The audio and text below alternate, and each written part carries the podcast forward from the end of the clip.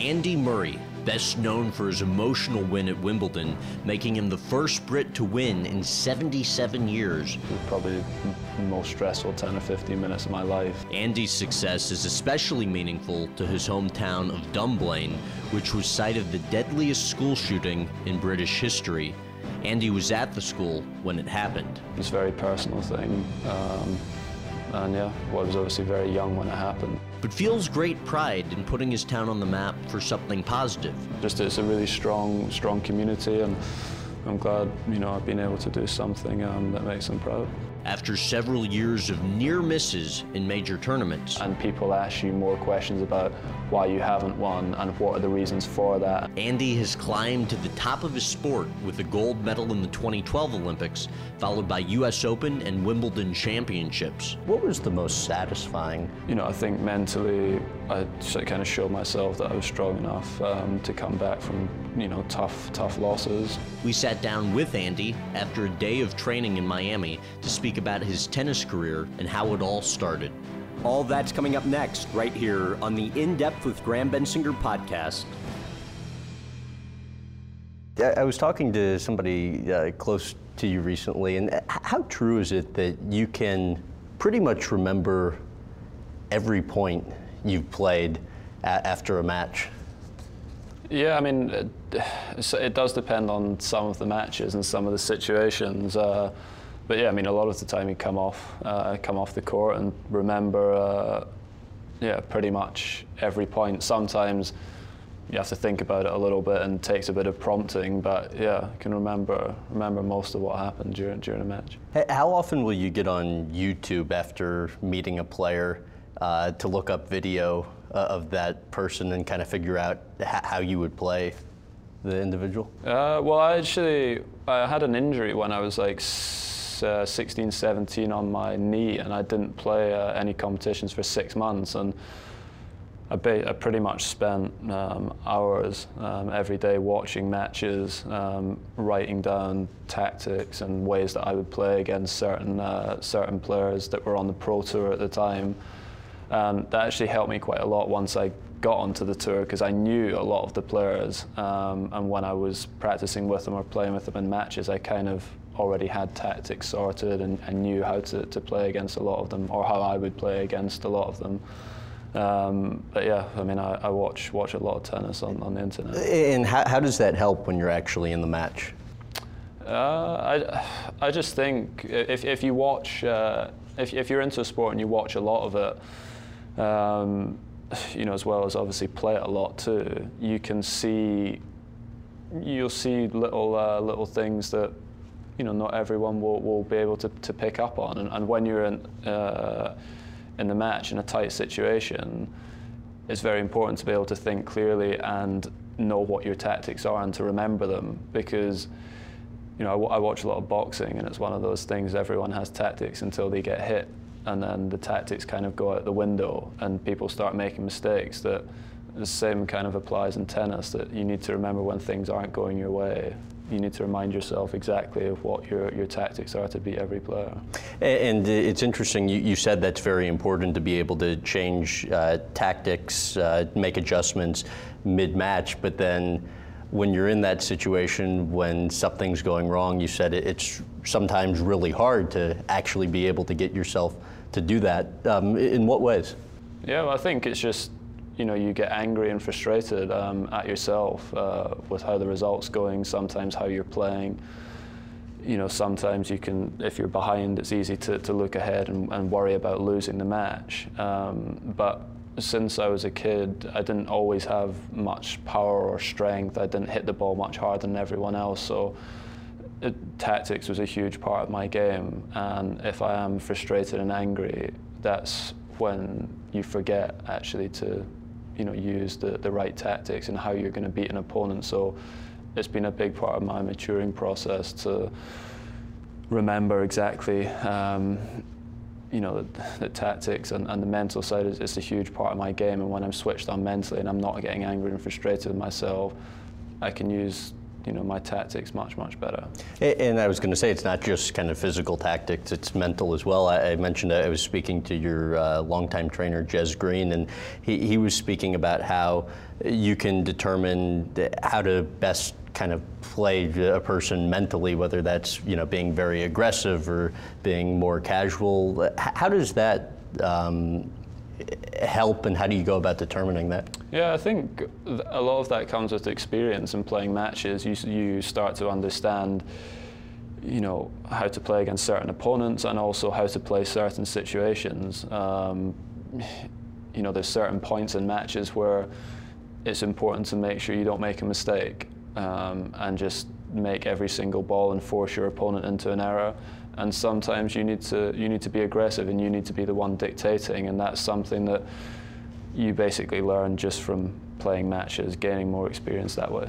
And you, are unafraid to uh, shout on court, get angry. Oftentimes you do it in the direction of friends, family, or coaches, but, but it's not actually at them. Uh, explain that.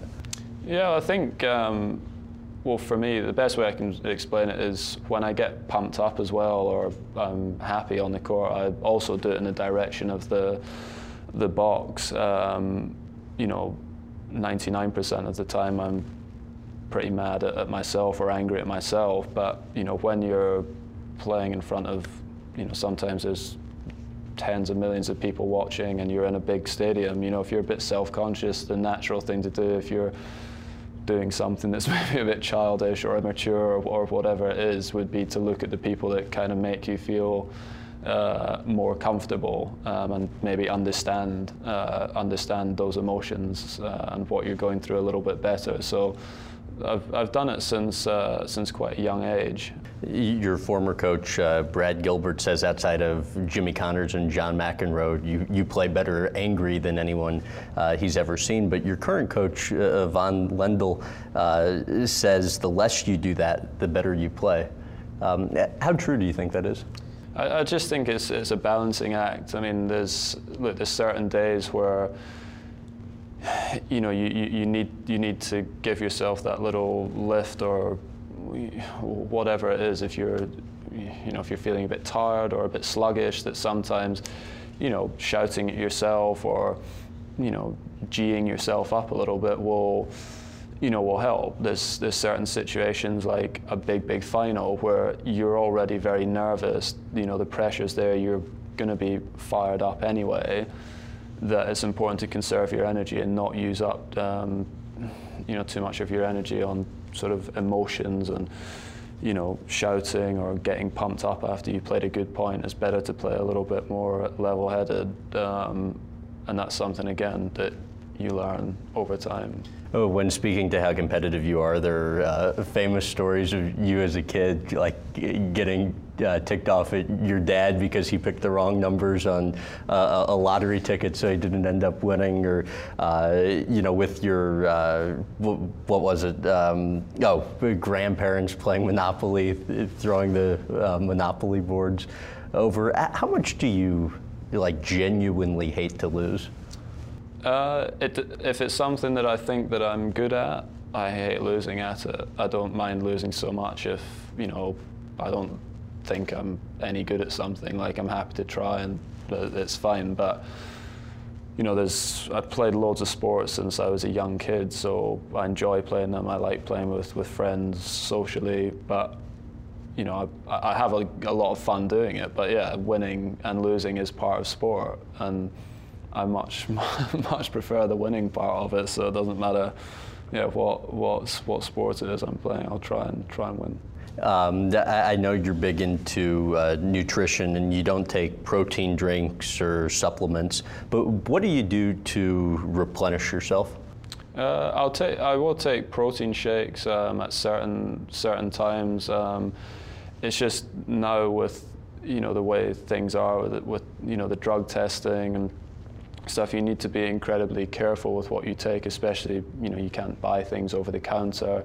You need to make sure that everything's checked, you know, extremely well so that, you know, there's no issues. And that's why, you know, I just, I'm not into taking a lot of products because the less the less that you can less you can take, the the better. You don't want any risk of contamination or you know whatever it could be. Uh, you know, I'd try and work extremely hard um, to to get in the, the position that I'm in, and you know it's not worth uh, it's not worth the risk taking you know a dodgy protein shake or, or whatever it is. You've just got to got to make sure that you're professional. And uh, that's a genuine concern, though, uh, of yours. Just ma- making sure you never. Ri- I mean, you'd rather avoid taking supplements than risk yeah, anything. it's, it's more. Yeah, I mean, uh, it's just something that I'm. Yeah, I would say I would be scared of scared of doing, and you know, some people are a bit more laid back with it. I certainly would have been, you know, four or five years ago, but now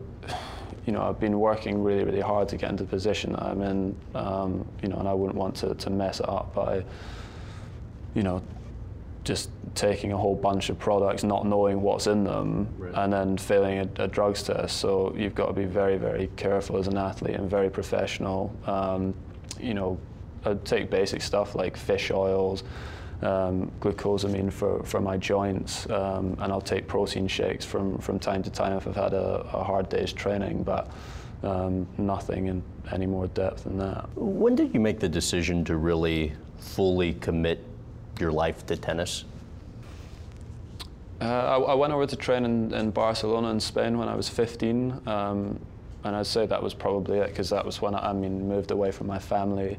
Because I used to play in Scotland, I probably played five or six hours of tennis a week, and I was playing basically four or five hours a day over in Spain. So that was a huge, huge change to me, and that was when I started to become more professional. I learned how to work hard, I learned how to be disciplined, and that would have been it, probably around 15, 16 years old. And, and it's interesting, you were playing uh, for Britain in an under 16 championship in the final against Spain. Uh, and after the match, you go and play racquetball with Rafa Nadal. You both, you know, were around the same age in your mid-teens at the time. And what was it about that racquetball match that ended up being so impactful on you?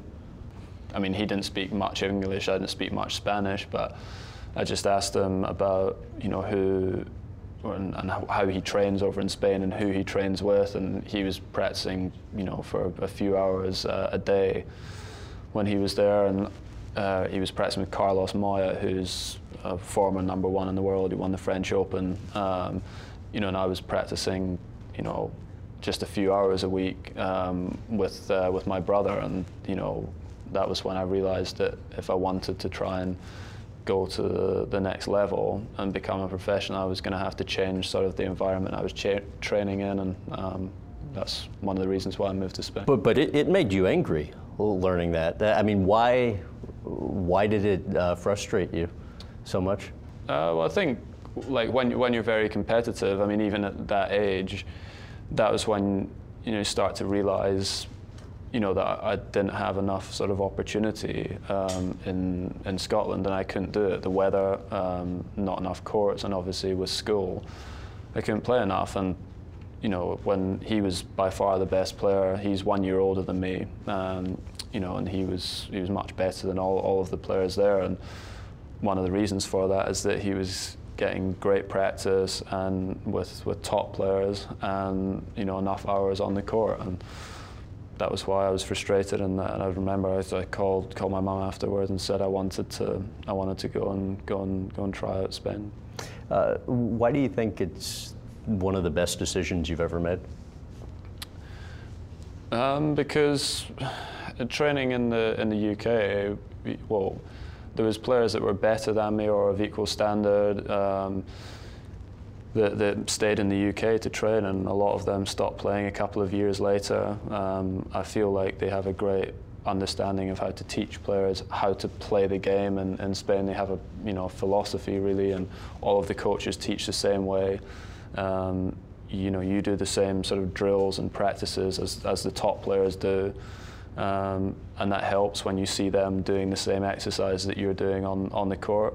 And you know, no one, no one cares. Like, you know, if you're, you know, I was the number one in Great Britain, but, you know, when you go over to Spain, no one has any idea who you are.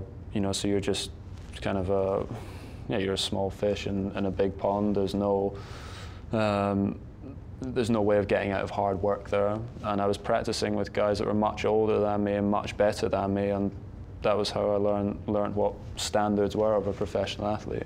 Uh, the tw 2012 Wimbledon, you, you lost to uh, Roger Federer, and I, I, believe from what you've said, that might have been the the most personally difficult one for uh, you to get over. Um, the the runner-up speech that you gave after that, um, what was it that uh, made you so emotional? Uh, I think you know, so I mean, there's a lot of reasons for it. It'd been a long time since any British uh, man had won at Wimbledon, uh, so it would have been 76 years. Uh, you know, I pretty much really got reminded about that most days of my life. You know, and, and, it's not a joke. I would literally get asked about it every single day in press conferences. As tennis players, we do maybe 80 to 100 press conferences a year, one after every single match and before every tournament. And people might not understand that in the States because I don't think there's any event that has similar stature to that and any one person that's tied to an event in our country, similar to how yeah. you were uh, in yeah, Britain. I mean, I mean what, what's that pressure like? I tried to kind of. I got asked uh, by a few American journalists at the time, you know, what it was like, and the example I used was, you know, someone like a LeBron James who, you know, was, you know, probably the he was the best player in the league, but hadn't, you know, won uh, an NBA championship, and with every year that that kind of goes on, the pressure builds more and more, and people ask you more questions about why you haven't won and what are the reasons for that, and you know, is it a mental thing? Um, you know, I saw a lot of times people were saying that in the fourth quarter of games, you know, LeBron James he wouldn't take the final shot, he wanted to pass, he didn't want to be the guy, you know, to to maybe make the mistake, and that just continues to build over time. So, yeah, but it, it would be like that if he was the only person representing the, the U.S. and the only person yeah, that kind of yeah, had the chance to. Yeah, I think yeah, that was just you know kind of a, the best sort of example that I that I could find that people might understand, but.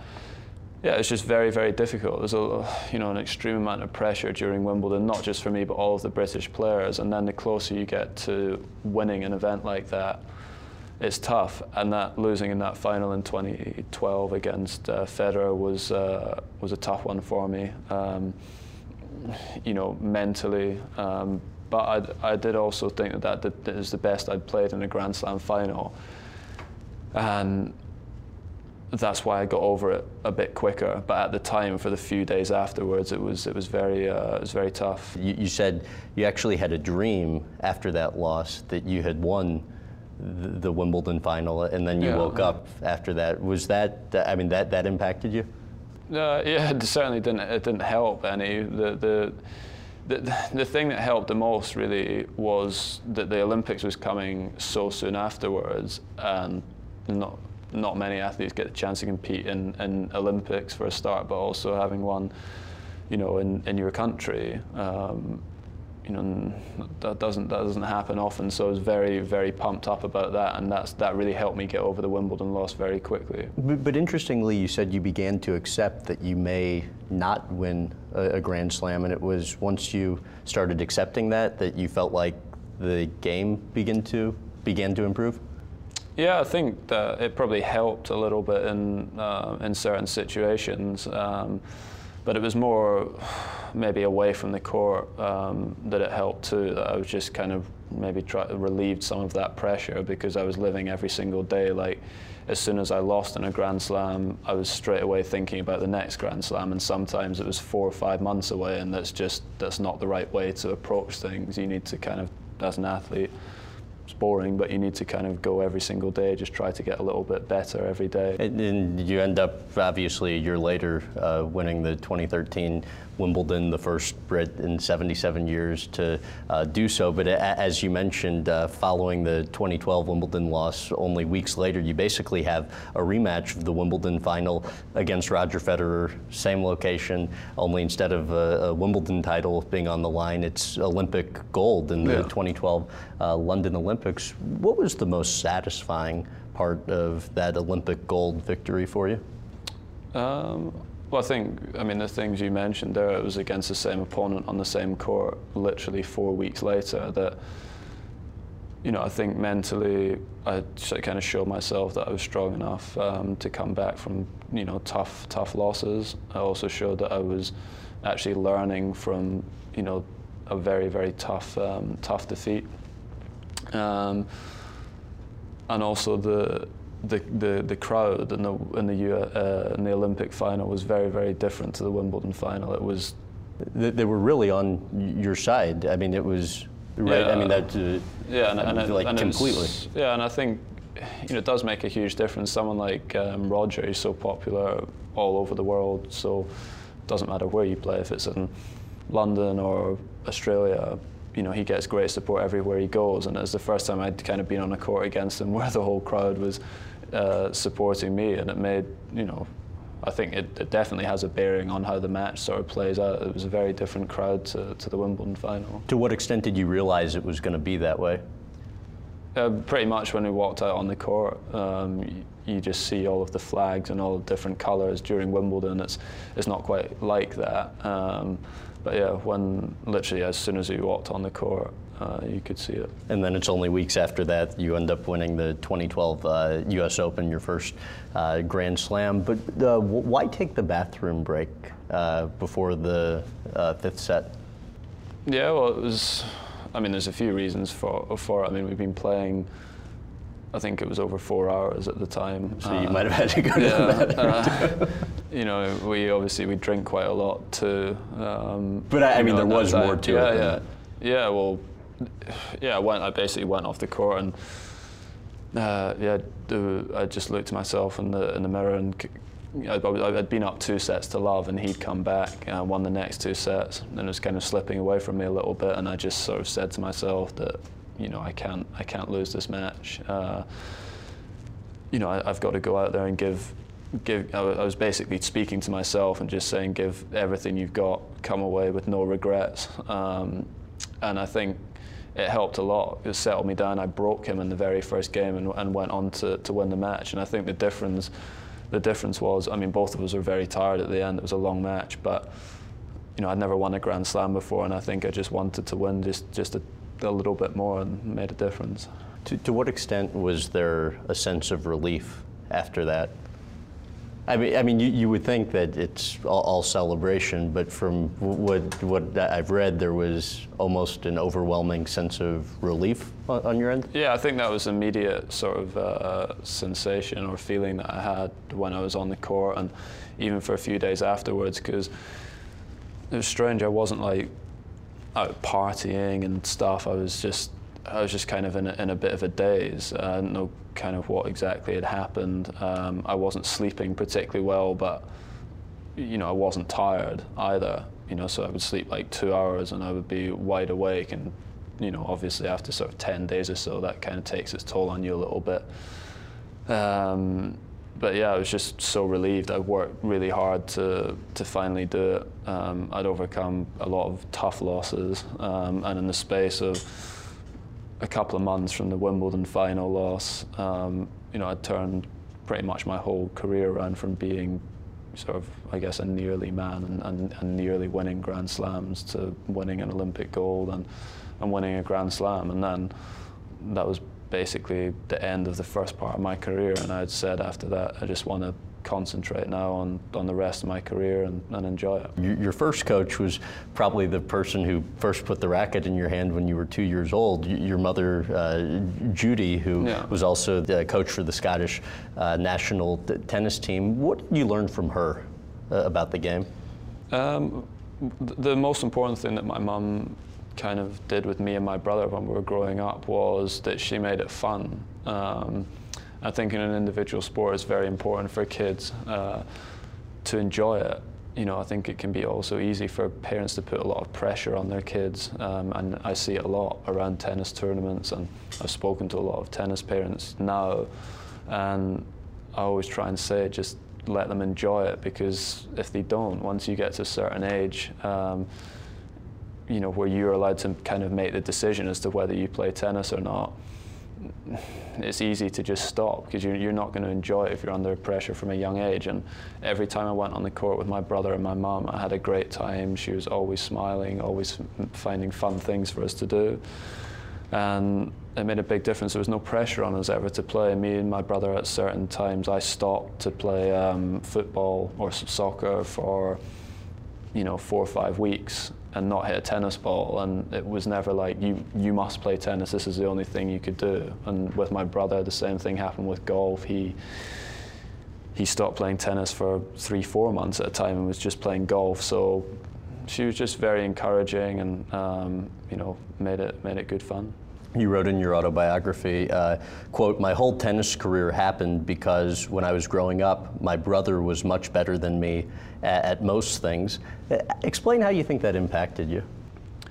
Well, my brother is 15 months older than me, and we pretty much started playing tennis at the same time. And we do, because we're so close in age, we would literally play all sports together and he was always a little bit smarter. He was a bit bigger, stronger, and just better than me at all sports. And you know, I used to lose to him a lot, and I was always, from a young age, I was always trying to get better. I was always trying to. I looked up to my brother, and I wanted to be as good at him, as good as him, at all these different things. And I think that's one of the reasons why today I've always been trying to, always keep trying to to improve. Um, and probably one of the reasons why I became very competitive because from a young age I used to lose a lot. I used to lose a lot to him, uh, which I didn't like, obviously being my brother.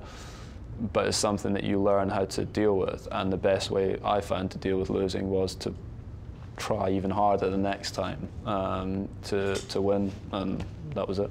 So tell about the first time you finally beat your brother. Yeah, I, re- I remember the uh, first can time. Can we see the fingernail too? Yeah, you can. Well, I don't know if you can see it there. It's that one that's kind of still. Okay, yeah, sure. It's, it's broken right. here. Yeah, it's never grown back properly because yeah, when I beat him, uh, we played in a tournament in Solihull, and we sat next to each other on the minibus on the way back, which probably a mistake from my my mum letting us do that. She would have known what was going to happen, and I was obviously winding him up um, that I'd beaten him um, for the first time, and he punched me on the finger.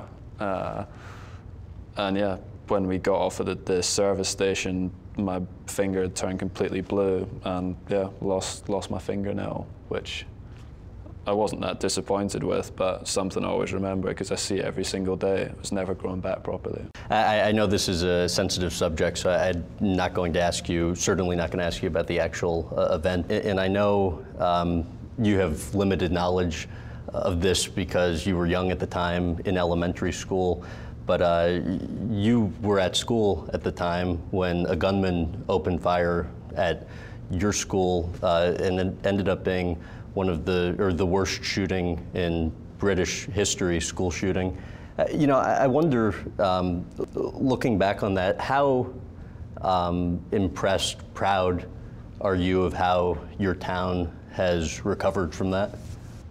Yeah, well, it's been they recovered unbelievably well from it. I mean, it's not something that you know anyone would ever ever want to go through, but um, it's something that you know obviously when I go back there, um, you know, for me personally, it's been nice to do something.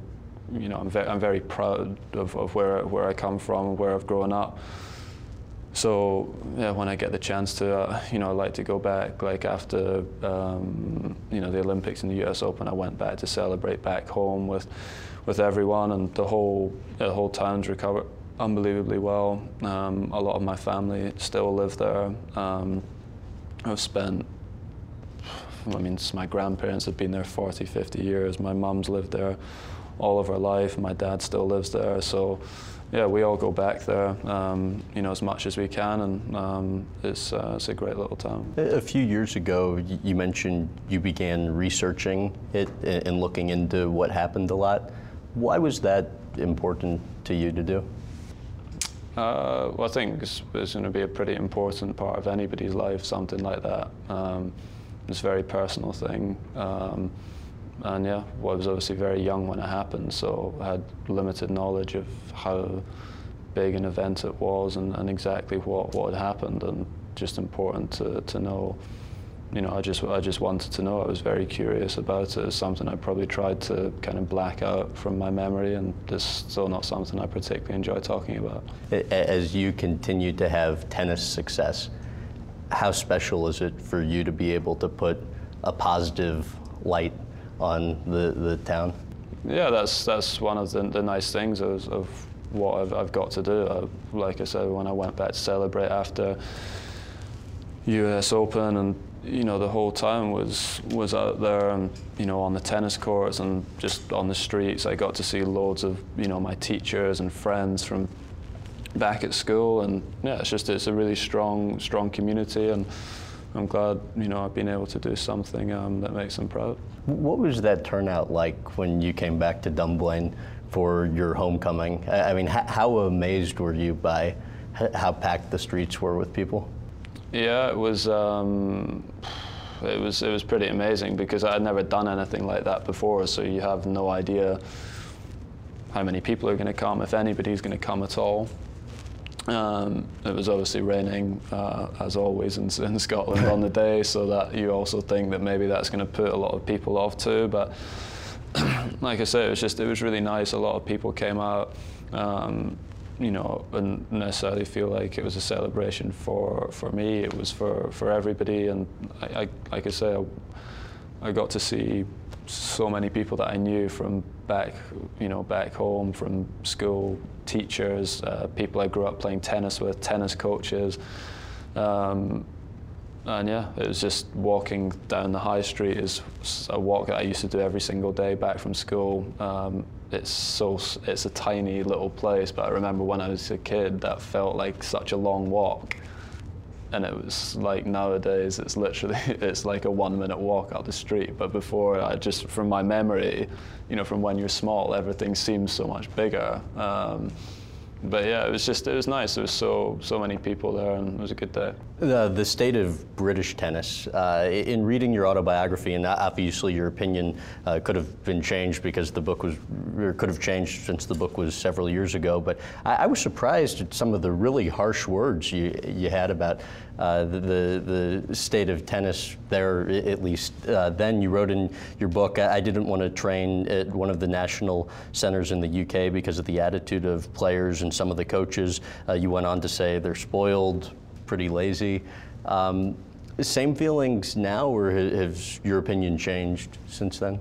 Um, yes, I mean it's, it's a tough one because I'm not around it as much at that age. Um, when I well, when I was younger, I spent I used to travel with a, a, lot of the players and the coaches, and I would go on trips with the national, you know, federation and the top four or five players, and you know when I would go and train down in, in London, you know, I would I would be around the um, you know be around the, the national centres, so I would I would see it. Now I'm, I'm not around it as much, but you know we. You know, with the amount of money that's invested in the sport and has been over a number of years, the, the, the lack of depth is, um, is something that needs to well, it's, it's got, got, got to change. Why do you believe there was so much jealousy and negativity at the time? I don't know. It was, um, you know, it's an interesting, yeah, it's an interesting situation to to be in as as a young player because you know when we used to travel as a group, it was just, you know, everyone would kind of get on off the court, but it was almost like no one wanted anyone to do well when they were on the court. And these are kind of friends of yours, and there was just, it was a sort of competition, but it wasn't like. You know, it wasn't a nice competition. It wasn't a nice feeling, and that was you know, again, one of the reasons why I went to, over to Spain because I just wanted to be away from all of that nonsense because it just doesn't help being bitter and, and jealous and, you know, not supporting each other. Um, I, and I don't know exactly why it was. And you said it was much different in, in Spain. What suggestions would you have for how to fix it? I think just being supportive of each other, wanting, you know, your friends and, you know, your your uh, your your training partners to do well. I think a lot of it, um, you know, whereas in, in Spain and in France, where there's a lot of depth, you know, that you have a club system, and people are very attached to their clubs. When when you're in the UK, a lot of the trips basically, so you go away on a trip, it's dictated by you know who's the top four or five players in each particular age group, and because there isn't loads of players, we practice with each other all the time, and it was like if you were number three, sometimes you wouldn't get to go on a trip, so in some ways you would want the guy that's number two to do badly, so that you would then you know, move up to the number two spot. So you would then get selected for a trip, and it was just, it just just doesn't just doesn't work that way. It's better if everyone's supporting each other. You you just get away from all of it. Um, and yeah, there's less less things to worry about. In the remaining uh, moments I have with you, there was one story I heard you tell, which I, I thought was uh, pretty funny. You're getting ready to uh, be honored recently by Prince William in the UK, and yeah. right as you're getting ready to leave, uh, drug testers showed up. Yeah, yeah, literally. Uh, how does that work? It was almost like it was planned. Uh, Which yeah, maybe it was. Yeah, well, yeah. So basically, I was just I was basically getting changed to go in my suit. The car was waiting outside to take us. Got a knock on the door. Well, they, they rang the, the door, and it was the drug testers, and. Um, you know, there's certain rules now with the drug testing where when you have blood taken, you have to sit down for 20 minutes before they can take the blood. So I was getting ready to go, and then obviously they arrive. You have to sit down and wait for 20 minutes before they can take the blood. The car's waiting outside, and obviously a pretty big day. You don't want to be don't want to be late for that. So then, yeah, you're sitting there, have to wait for the blood, you know, have it have it done, and then yeah, I was, I was out the door and thankfully, thankfully made it on time. But you know, it's just one, it's one of those things now. The drug testing is getting a lot more strict across all sports because there's been you know a number of problems across a lot of sports now, and it's something that it's it's probably is going to get more and more strict. There's going to be more and more testing, which is, is good, and it's really the the only way you know for the, the public to have you know confidence that they're watching clean sport because that's that's what everybody wants to see. Really a pleasure, Andy. Thank you. Nice to meet you. Thanks, Thanks for making the time to do this. No problem. Thanks for listening to the In Depth with Graham Bensinger podcast. You can also find us on Facebook, Instagram, and Twitter at Graham Bensinger, and visit grahambensinger.com for TV times in your area. Also, don't forget to check out our YouTube channel at youtube.com slash Graham Bensinger for hours of extra content if you enjoyed this episode, please give us a rating and review on iTunes or wherever else you listen. This has been the In Depth with Graham Bensinger podcast.